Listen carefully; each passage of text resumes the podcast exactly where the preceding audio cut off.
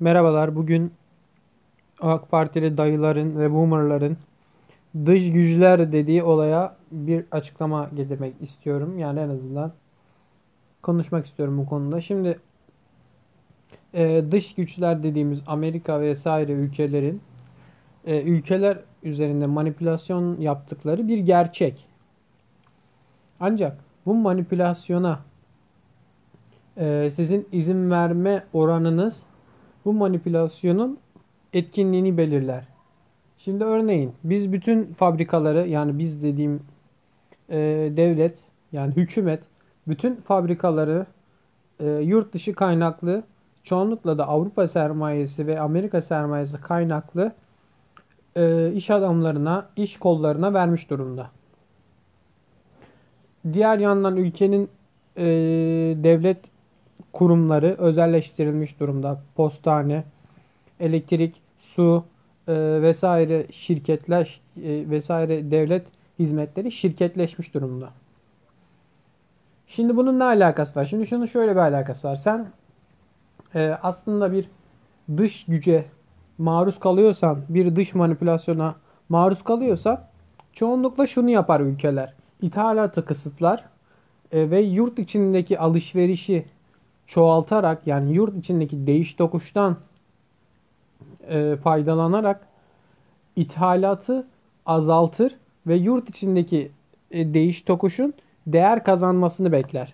Ve bu şekilde de e, döviz piyasasını yani piyasadaki dövizi Türk lirasına yaklaştırmaya çalışır.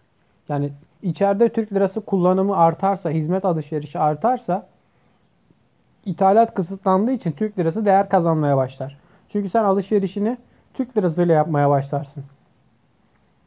Şimdi yanlış anlaşılmasın. İthal ürünler kullanılmasın demek değil bu.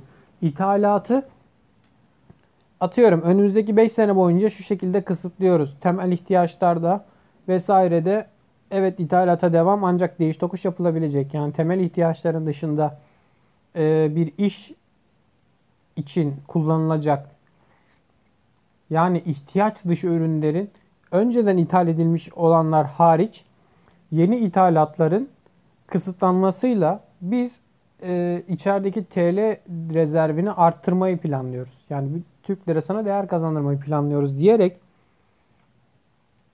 e, bir operasyon yapabilir ve 3-5 yıl içinde veya daha uzun bir süre içinde Türk lirasının ülke içinde dolaşmasıyla birlikte, ülke içinde dolaşıp Merkez Bankası'na geri dönmesiyle birlikte Türk lirasının değeri artabilir.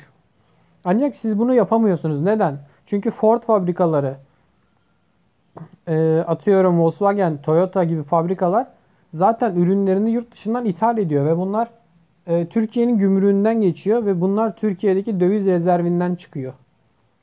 Yani buraya bir sermaye geliyor, yabancı sermaye yabancı sermayenin gelmesi doğru. Ancak bu kadar çok yabancı sermayenin buraya girmesi senin ithalatı sınırlandırmana engel olur. Eğer sen ithalatı sınırlandırabilecek bir konumda olsaydın bugün e, dış güçler dediğin şeyin senin üzerinde manipülasyon yapma şansı daha da az olurdu. Çünkü neden? Sen fabrikalarına diyebilirsin ki örneğin bir lastik fabrikasına e, yerli bir rafineri şirketinden kauçuk vesaire gelecek.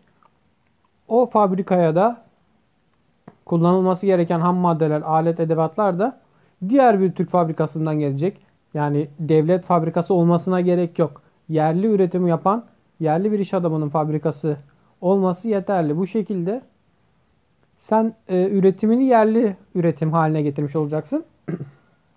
Ve bunların hepsi piyasada mevcut olan dolarla yapılsa dahi veya piyasada mevcut olan Türk lirası ile yapılsa dahi e, bir değer yarattığın için Türk lirası değer kazanacak. Çünkü sen oradan çıkan ürünleri e, Türk lirasıyla alman almak durumunda kalacaksın. Çünkü aldığın fabrika, ham maddesini aldığın fabrika Türk iş adamının.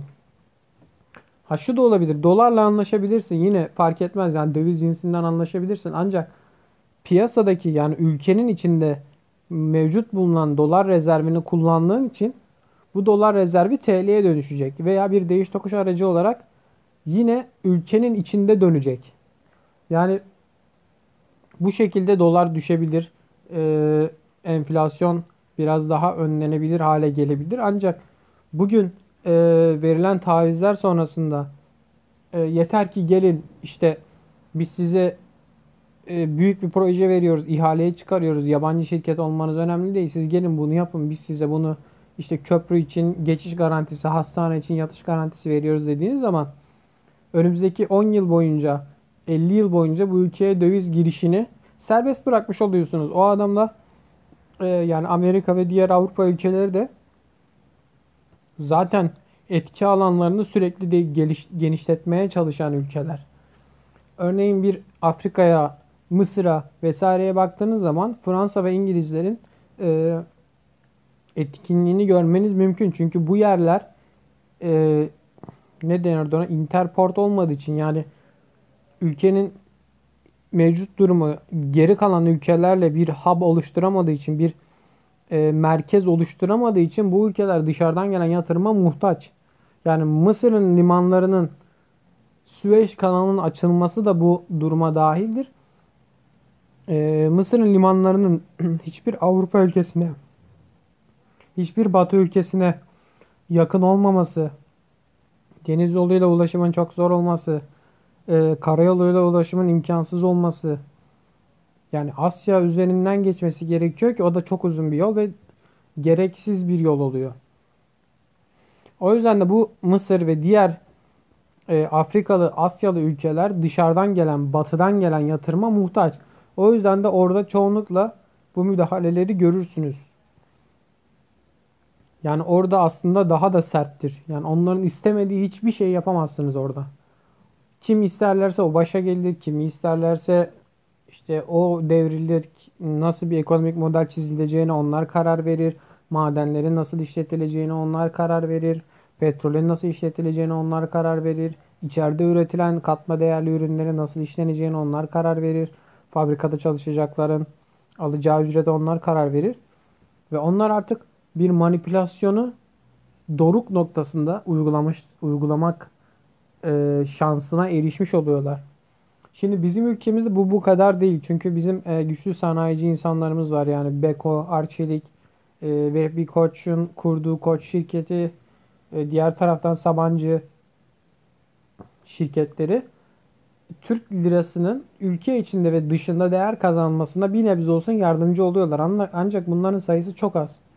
Evet çok büyük fabrikaları var, çok büyük işletmeleri var ancak burada kurulan yabancı işletmelerle rekabet edebilecek durumda değiller. Yani o kadar çok fabrika ve işletme var ki yabancı sermayeyle kurulan. Ve bu insanların sahipleri yurt dışından buraya sermaye akıtıyorlar. Yani ülkeye sürekli döviz girişi oluyor. Ülkeye sürekli döviz girişi oluyor dışarıdan. Ve sürekli döviz e, piyasası artıyor. Yani ülkedeki döviz alım gücü sürekli artıyor. Çünkü sürekli dışarıdan para giriyor içeri ve çıkıyor. Yani geliyor ham madde aramala dönüşüyor. Aramal ürüne dönüşüyor. Ürün satılıyor ülkede veya yurt dışında. Para tekrar yurt dışına çıkıyor. O yüzden sürekli bu dönüş evresi yani ülkeye giren para ürüne dönüşüp satıldıktan sonra tekrar yurt dışına çıktığı için sermayenin sahibine çıktığı için ülkenin içindeki döviz sirkülasyonu çok azalmış oluyor. Bu da doların artmasıyla yani dolar rezervinin büyümesiyle Türk lirasının daha az kullanılmasına sebep oluyor ve Türk lirası düşüyor. Aslında doların çok fazla diğer ülkelerde yükselme eğilimi yok. Sadece bizim ülkemizde Türk lirası çok değer kaybettiği için yani bu sirkülasyon dolar üzerinden, euro üzerinden olduğu için Türk lirasının kullanımı azaldığı için Türk lirası değer kaybediyor. Bakın dolar çok fazla yükselmiyor. Türk lirası çok hızlı düşüyor. Tabi bunun siyasi sebepleri de var. Onu da daha sonra başka bir ses kaydında, başka bir podcast'te anlatacağım. Şimdilik 10 dakika olduğu için burada kesiyorum. Yani bunlar benim fikirlerim, bunlar düşüncelerim. Çok fazla bu konu hakkında araştırma yapmış değilim. Birkaç kitap okudum sadece ve 5-6 e, profesörün açıklamalarını okudum. Makalelerini okudum. Ayrıca birkaç belgesel izledim ve temel ekonomi bilgisi edinebilmek için birkaç şey okudum. Ancak e, benim düşüncem bu şekilde. Benim fikirlerim bu şekilde. Dinlediğiniz için teşekkür ederim. Ee, bunun ikincisini çekerim büyük ihtimalle. Hepinize sevgiler. Tekrar görüşmek üzere.